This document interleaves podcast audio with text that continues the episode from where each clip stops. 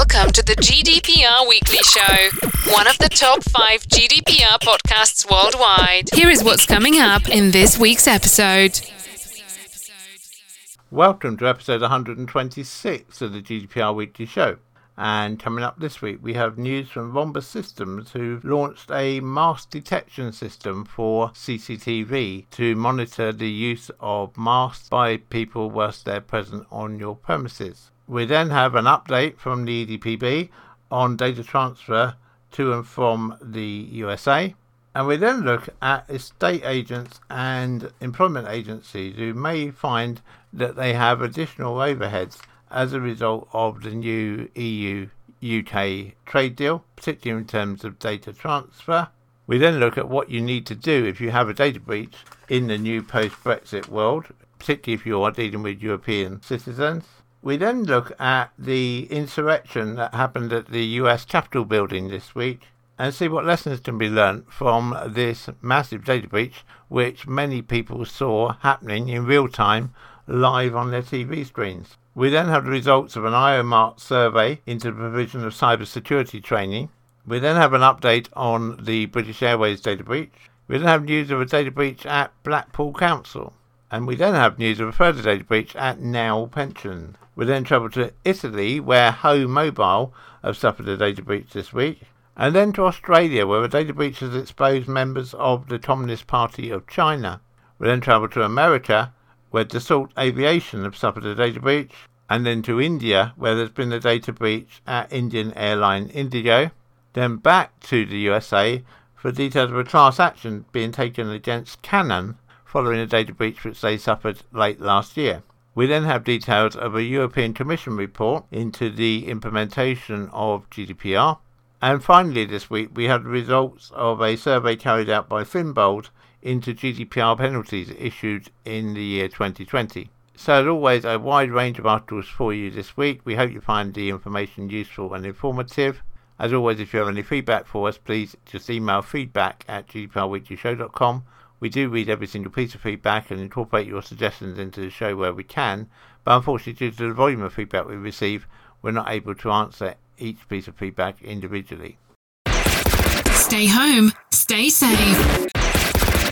We begin this week with news that Rhombus Systems, the leader in cloud based video security and Internet of Things sensor technology, has released smart security cameras with integrated mask detection to reduce the spread of COVID 19 and enable safer reopening of businesses during the pandemic. Garrett Larson, CEO and co founder of Rhombus Systems, said COVID 19 has affected the economy and how organizations operate in today's world. Face coverings are now a requirement for many businesses, and with Rhombus mask detection, we've made it easier for managers to be notified when people are not wearing masks throughout their organisation with minimal manual work.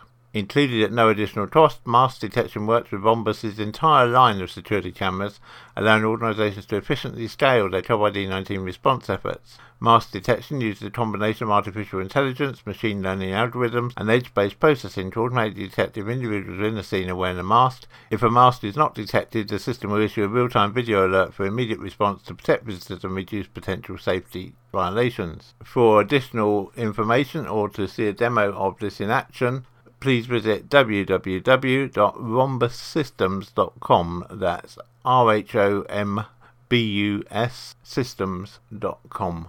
We hope to soon have a live interview with someone from Rhombus Systems to bring that to you in an upcoming episode of the GDPR Weekly Show. Anyone can spread coronavirus. Stay at home, protect the NHS, save lives.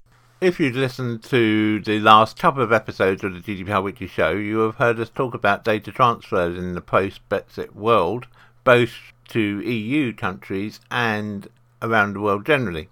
And the European Data Protection Board, the EDPB, has finally released its much anticipated guidance following the Schrems II decision in July 2020, which invalidated the EU US Privacy Shield. The EDPB has also released draft new standard contractual clauses that allow for data transfers from processors like exporters, as well as new standard contractual clauses for controllers who are importers. The new draft standard contractual clauses consist of a modular template covering four scenarios. The draft standard contractual clauses allow for the following transfers controller to controller, controller to processor, processor to processor, and processor to controller. The draft standard contractual clauses also obviate the need for two documents for processor transfers, i.e., the standard contractual clauses and the data processing agreement, as they include the processing obligations which are required by Article 28 of GDPR. The standard contractual clauses include a clause, described as being optional, allowing them to evolve during their execution by offering third parties the possibility to join the standard contractual clauses at any time, subject to the agreement of the parties. The new standard contractual clauses are likely to provide a flexible and business friendly mechanism for data transfers, and we anticipate them being approved by the European Data Protection Board sometime early in 2021. The EDPB has also confirmed that old standard contractual clauses, which you might already have in your contracts with data processors or data controllers, will remain valid for a year after the new standard contractual clauses are approved. After that time, the old standard contractual clauses will no longer be supported. The European Data Protection Board proposes a six stage process to assess the risks of your current data transfers. Step 1 is identifying the flow of the data transfers, including any onward transfers. Step 2 is identifying the transfer mechanisms, e.g., standard contractual clauses, derogations from GDPR transfer restrictions or adequacy decisions. Step 3, when relying on standard contractual clauses, assessing whether the transfer mechanism is effective in light of the European essential guarantees for surveillance measures. That's particularly true, of course, if the transfer is to or from the UK or to or from the USA. Step 4, adopting additional safeguards or supplementary measures where necessary. Step 5, considering whether any procedural steps are required, e.g., approval by any outside supervisory authority. And step 6, re evaluating the process at appropriate intervals. The actual detail behind those steps is quite technical, but we are well geared up here now at the GDPR Weekly Show to help you with that.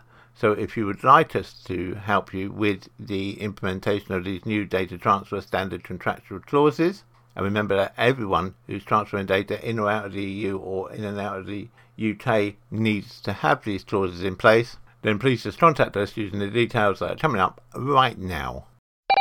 Contact us on helpdesk at gdprweeklyshow.com or phone us on 0800 808 5312. From tools to our help desk this week, we know that two areas which are giving concern about European data are estate agents and employment agencies. If you're an estate agent and you have buyers for your properties or potential buyers for your properties who are based in Europe and outside of the UK, then the data transfer mechanisms we've been talking about in the last article and also in previous episodes of the GDPR Weekly Show very much apply to you. And the same is true if you're recruiting, whether you're a recruitment agency or indeed whether you're just an employer recruiting, and you have people applying who are outside of the UK, so they're applying because they're currently resident in the EU, or indeed they are EU citizens who are now living in the UK, then you need to make sure that you have a European agent, because if you don't, then potentially, if you have a data breach, then you're in a situation that you're going to have to respond to the ICO or their equivalent, the Data Protection Commission in each country, to notify them that you've had a data breach affecting people who are citizens of their country. And that potentially is a lot of work. So it's much better to have a European agent and then you only have one place that you need to notify. And we feel that this is a potential pitfall that lots of estate agents, employment agencies and employers are going to unwittingly fall into. As we've mentioned before on the GDPR Weekly Show, we're well placed to help you with this. We have an arrangement with a company in the Netherlands, which means we can register you with the Dutch Data Protection Authority and the rest of the problems then with holding data on European citizens effectively go away because if you have any issues, we can just report them through that to the Dutch ICO. It's a very straightforward process and we'd be delighted to help you with it, of course. So, again, if you want to take advantage of that, please contact us via the contact details which are coming up right now. Contact us on helpdesk at gdprweeklyshow.com or phone us on 0800 808 5312. Following on from the previous article, it's perhaps worth looking at the situation of four different example scenarios and what would need to happen from now if you have a data breach. So, if you have a personal data breach affecting natural persons in the UK and in one EU member state, where the controller is established only in the UK and in the EU member state, will, assuming the risk to harm threshold set out in Article 33 of GDPR has been met, need to be notified to the ICO and to the DPA in the relevant EU member state.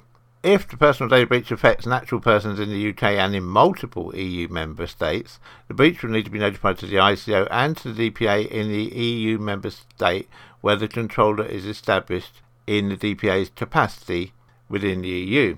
And that's where it's important to have an EU agent if you don't have a physical place of business in the EU, because otherwise the situation occurs that if a personal data breach affects natural persons in the UK and in multiple EU member states, and the controller is established in multiple EU member states, or the controller is not established in the EU at all, the breach will need to be notified to the ICO and to the relevant authority within each of those member states. This could mean that a controller needs to notify a large number of data protection authorities about the same breach and could, in theory, be investigated and face a penalty from each of them. So we're not just talking double jeopardy here, we're talking potentially triple jeopardy, quadruple jeopardy, or even higher. Potentially, if you have details of people in, let's say, 12 European states, and you don't have a European agent appointed because you don't have a physical place of business within the EU, you just have customers who happen to be in the EU, you could potentially face 12 penalties. And remember that each penalty can be up to 4% of your worldwide turnover. So that it's not an amalgamation that can only be 4%. Each penalty can be up to 4%. So absolute, absolute worst case, and we can never actually see this happening, but it just serves as a valid example. If you have data on people in 12 European countries and you don't have an EU agent and you don't have an EU physical place of business, you could potentially face penalties of 48% of your annual worldwide turnover. That's quite a scary thought. Just ponder on that for a few moments and think how that affects your organisation. We, like many, and particularly those of our listeners who are in the US who probably watched it in peak viewing time, were horrified on Wednesday this week when the mob or domestic terrorists, however you choose to refer to them, staged their rampage into the Capitol in Washington, D.C whilst the immediate thought, of course, was for the safety of everyone in the building, whether they be senators, uh, members of Congress, or just the staff working within the building, and of course the Capitol Police. Looking back on the images from that insurrection, does also serve another useful purpose, though, for anyone involved in the world of GDPR and data security. Because not only were we watching potentially the destruction of democracy, we were actually watching a very major data breach live on our TV screens as it happened. Because the data breach happened several ways. One is, of course, that because of the speed with which the building needed to be evacuated, many paper files were left out on the desk, and indeed TV pictures have shown those papers subsequently scattered onto the floor of a number of the offices. But of course, we have no way of knowing of whether all those documents are currently there, or indeed which ones might have been read by people who were in the building without authority. So that was data breach number one, was the sort of physical paper. Data breach number two was the fact that again, because people left in a hurry, TV pictures have shown at least a number of the workstations still being logged into Outlook. And so anyone sitting at that desk, and there have been a number of photographs in the press, of course, of the invaders sitting in seats and desks, whether that's Nancy Pelosi's desk or any desk within the Capitol building. But they had access to any of those emails that were there on the screen. And who knows what could have been in those emails? It could have been information that was sensitive to the US government, it could have been information about foreign governments. And all that information has potentially been released to people who had no right to see it at all. And there's no real way of knowing for sure who saw what. And then the third data breach is that a number of senators have disclosed that they know that laptops have been stolen from their offices. And again, of course, all the data on those laptops has potentially been lost. Now, we would hope that all of those laptops are securely encrypted. But it does leave the IT security team in the Capitol building with a massive task to do to try and recover from this data breach. The first thing, of course, is to tidy up all the papers and put them away and try and establish what papers are missing we would think it likely that probably everyone in the Capitol building is going to be told to change their passwords for access to the system because it's now unknown how many of these infiltrators have gained passwords which they had no right to know. And thirdly, of course, it's going to be a case of trying to track down all those laptops and other IT equipment that were actually just stolen. Because some would have been stolen just for commercial gain. Just somebody who sees a high end laptop, steals it, and then sells it for a few hundred dollars in their backyard. But more worryingly is the fact that there are probably some who stole the laptops not for the laptop's actual value, but to see what data they could extract from that laptop. Now, almost all of us are in a situation where we don't have to worry, fortunately, about a rioting mob suddenly breaking their way into our building and accessing our paper files and our electronic devices. However, it is worth thinking about your data security, especially overnight. It is very important, really, that all paper documents are cleared from desks and locked away when the offices are unoccupied. Because, okay, this was an extreme example, but what if someone broke into your office in the middle of the night? What paper documents would they actually just be able to gain access to? Could they see payroll records? Could they see customer records? Could they see employee records? And how many laptops are left in the office and not actually secured? Whether that's using a cable to secure them to the desk or hopefully better that they're actually locked away at night into a steel cupboard with a secure lock on the front. Or, of course, they're taken home. All those are options. But perhaps this raid onto the capital and this raid on democracy should serve as a warning to all of us to actually reassess our data security in terms of what we're doing with paper documents and electronic devices when we are not physically in the building. What's up, Isabella? I'm fed up. I wish I had a new job. Have you tried Jubal? Jubal.org. We help people find jobs. Great! I will try it now. A survey by security provider IOMart has shown that some 28% of companies do not provide essential cybersecurity training to help their workers identify potential data breaches. And while 42% of workers said that training was offered, it was only given to particular employees rather than the entire workforce at the firm. Just 8% of employees surveyed said they received regular cyber security training. Almost a fifth of those surveyed had experienced an increase in cyber attacks due to working remotely, while quarter of workers revealed their business did not have a disaster recovery policy in place, or if they did, they didn't know what it was, despite many businesses shifting to online working due to the coronavirus pandemic. Of those businesses that do give cyber security training, 82% admitted it was only a short briefing rather than a full course, while only 17% of workers had regular sessions relating to cyber security. Companies pointed to a lack of budget, a lack of prioritisation when it came to preventing cyber attacks, and a lack of technical expertise to implement the training as reasons they did not offer the training. As a training provider ourselves, we find this, of course, very disappointing and yet in some ways not surprising, particularly with the move from working at home we've noticed that lots of companies are no longer doing that annual GDPR training, and that is really building a problem for the future. And so, if you are in charge of training, actually, and you're not carrying out your annual GDPR training, we would suggest you take action to get that back on track. And of course, we can help you with that. So, do please get in touch if you'd like us to help you with training. Contact us on helpdesk at gdprweeklyshow.com or phone us on 0800 808 5312. If you're a regular listener to the GDPR Weekly Show, you'll know that we've been following the data breach at British Airways, which occurred way back in 2018, and ongoing litigation since then to keep you up to date with the current status. Indeed, we've mentioned this now in episodes 5, 6, 12, 32, 49, 60, 82, 102, and 103. So if you want to go back and check on those and catch up full story, please feel free to do so, of course. However, things have taken a step forward in the new year, and it appears now, from soundings that we're hearing from lawyers involved in the case, that British Airways are coming to a situation where they will soon be wanting to negotiate out of court and try and get this settled before it goes to court for a formal hearing. And so time is running out for you to make a claim if you believe you were affected by the BA data breach because the closing date for getting involved in the legal group action has now been set as March the 19th, 2021. A number of lawyers are working on this and so one of them is your lawyers, which you can contact at bagroupaction.com, but there are other lawyers working on the cases too. Or you can contact British Airways directly.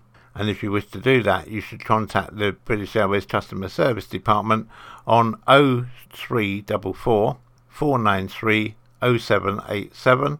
That's 0344 493 0787 or via the British Airways website. We continue to follow this case, and if we have any more updates to bring you between now and the closing date for claims on March the 19th, 2021, we will of course do so in a future episode of the GDPR Weekly Show. To Blackpool now, and Blackpool Council has reported a data breach where it's accidentally handed over personal information about 428 people to a public register. A council spokesman said the council was informed on Monday, December the 14th, 2020, that it had inadvertently included a small number of additional categories of personal data when it disclosed the public register. The data was removed from the website where it was published, and the council informed the 428 individuals concerned. The council has reported the incident to the Information Commissioner's Office and implemented measures to prevent a recurrence. A spokesman for the ICO, the Information Commissioner's Office, said people have the right to expect that their personal information is handled securely by any organisation. If anyone is concerned about the personal information, they should contact the council, and if they're not satisfied with the response, they can bring their concerns to us directly. We can confirm that Blackpool Council have reported a breach to us, and we will be assessing the information provided. We will keep an eye on this for you, and if we hear any more news either from Blackpool Council or from the ICO, we will of course bring it to you in the next available episode of the GDPR Weekly Show. Stay home, stay safe. Pensions provider Now Pensions suffered a data breach in December after one of its service partners unintentionally posted members' personal data in a public software forum. The provider warned affected members that their names, addresses, dates of birth, email addresses, and national insurance numbers had been posted on the forum. It noted that data breach had affected less than 2% of its approximately 1.8 million members. Now Pensions CEO Patrick Luthi said, Our current understanding is that one of our service partners unintentionally posted some members' personal data in a public software. This happened Friday the 11th and Monday the 14th December 2020. These actions contravene Now Pensions procedures as specified for all staff and contractors. The data was visible only to users of that forum for a short time and was copied by a small number of unknown parties. We have reported the incident to the Pensions Regulator and the Information Commissioner's Office. Mr. Luthi went on to say that protecting now pensions members' personal data was of the utmost importance, and the provider was taking the matter extremely seriously. We acted as soon as we were made aware of the issue, he said.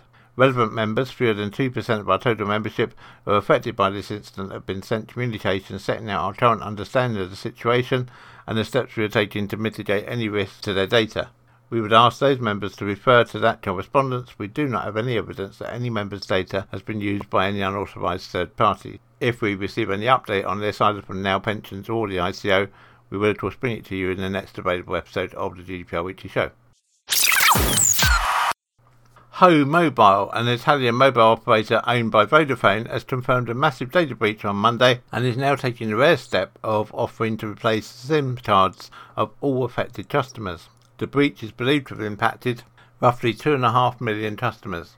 The breach first came to light on December the 28th when a security analyst spotted that the database of users of Ho Mobile had been offered for sale on a dark web forum. While the company initially played down these reports, Ho confirmed the incident on Monday in a message posted on its website and via SMS messages sent to all impacted customers. Ho's statement confirms the security researcher's assessment that hackers broke into Ho's servers and stole data on Ho's customers, including full names, telephone numbers, social security numbers, email addresses, dates and places of birth, nationality, and home addresses. While the telecoms company said no financial data or call details were stolen in the intrusion, Ho admitted that hackers got their hands on details related to customers' SIM cards. As a result, to avoid either telephone fraud or SIM swapping, the Italian company has now offered to replace SIM cards for all impacted customers if they wish, free of charge. You can go to one of our authorised dealers and request a SIM change free of charge, bringing your current SIM and a valid identity document with you, the company wrote on Monday.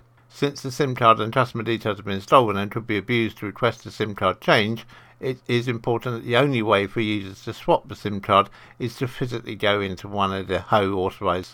Ho said the investigation into the hack is still ongoing together with local law enforcement agencies. This is the first example we're aware of of a mobile phone company being hacked and the mobile phone company offering to replace every single SIM of customers of the company, and we think that's a good gesture by Ho.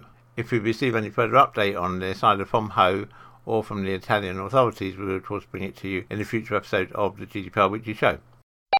Contact us on helpdesk at gdprweeklyshow.com or phone us on 0800 808 5312. To Australia now, and news via the Australian newspaper that sensitive data of around 2 million members of the Communist Party of China, CPC, have been leaked, highlighting their positions in major organisations including government agencies throughout the world. According to the Australian newspaper, the information includes official records such as party position, date of birth, national ID number, and ethnicity. It revealed that members of China's ruling party hold prominent positions in some of the world's biggest companies, including pharmaceutical giants involved in the development of COVID-19 vaccines like Pfizer, and financial institutions such as HSBC. It's understood that the data originates from a Shanghai server and was originally breached in 2016. From the data that's been breached, it's been noted that CPC members were employed as senior political and government affairs specialists in at least 10 consulates, including the US, UK, and Australia, in the eastern China metropolis of Shanghai. The paper added that many other members hold positions inside universities and government agencies. The report emphasises no evidence that spying for the Chinese government or other forms of cyber espionage have taken place by those named in the data breach. In September, the Cybersecurity and Infrastructure Security Agency, CISA, and the U.S. Department of Justice issued a joint in U.S. government agencies and private sector companies to be on high alert for cyber attacks by threat actors affiliated with the Chinese Ministry of State Security. To America now, and plane maker Dassault Falcon Jet has disclosed a data breach which may have led to the exposure of personal information belonging to current and former employees, as well as their spouses and dependents. Dassault Falcon Jet is the US of French aerospace company Dassault Aviation, which designs and builds military aircraft, business jets, and space systems. The Dassault 3 has 2,453 employees, and it is focused on marketing and providing aviation and maintenance services for Falcon aircraft on the American continent. Dassault Aviation reported revenues of 7.3 billion in 2019, and it has delivered more than 10,000 military and civil aircraft to over 90 countries. Dassault Falcon Jet discovered the incident on December the 6th and sent a data breach notification letter to impacted current and former employees on December the 31st. According to media reports and the dates of the breach reported by the company, the attackers maintained access to the Dassault Falcon's jet systems for roughly six months between June the 6th and December the 7th. The Ragnar Locker operators who infiltrated the company's systems were also able to infiltrate the network of several Dassault Falcon Jet subsidiaries. The principal subsidiaries include Dassault Aircraft Services Corporation, Aero Precision Repair and Overhaul Company, Midway Aircraft Instrument Corporation, Dassault Falcon Jet do Brasil Limitado, and Dassault Falcon Jet Leasing. The breach notification issued by the company says upon discovery of the security incident, we immediately took all affected systems offline and engaged third-party cybersecurity experts to aid in our investigation as we work to safely restore our systems in a manner which protects the security of your information. The company is collaborating with law enforcement to investigate the incident and says it has found evidence that the attackers may have stolen documents containing employee information. The information belonging to employees may include their name, personal and company email address, personal mailing address, employee ID number, driver's license number, passport information, financial account numbers, social security number, date of birth, work location, compensation and benefit enrollment information, and date of employment. Their spouses and dependents information may include their names, addresses, dates of birth, social security numbers, and benefit enrollment information. While the company has not yet confirmed the breach was due to a ransomware attack, Ragnar Locker is a ransomware gang that is well known to be behind ransomware attacks worldwide. The FBI had warned private industry partners of increased Ragnar Locker ransomware activity following an attack in April against multinational energy giant Energisa Portugal. If we receive any further update on this from Dassault Aviation, we will of course bring it to you in a future episode of the GDPR Weekly Show. Stay home, stay safe. One of India's largest airlines, Indigo, has said that some of its internal documents may have been compromised by hackers. In a filing to the BSE on the 31st of December, Indigo said that some of its servers were hacked during December. While it was able to restore its systems in a very short span of time with minimal impact, it says that some segments of data servers were breached. So there is a possibility that some internal documents may get uploaded by hackers on public websites and platforms. We realise the seriousness of the issue and are continuing to engage with all relevant experts and law enforcement to ensure the incident is investigated in detail, Indigo said in a statement. If we receive any further details from Indigo, we will of course bring to you at the earliest possible opportunity. Remaining in America and Canon USA Inc. was hit with a class action lawsuit in the US District Court for the Eastern District of New York this week for the ransomware attack that exposed current and former employees' personal information back in November 2020.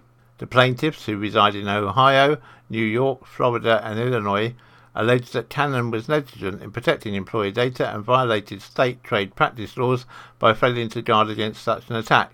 The plaintiffs further alleged that Canon failed to notify the affected individuals in a timely manner. The attack on Canon occurred in August 2020 and affected current and former employees from 2005 to 2020, as well as their beneficiaries and dependents. The information affected included social security numbers, driver's license numbers, financial account numbers, electronic signatures, and dates of birth.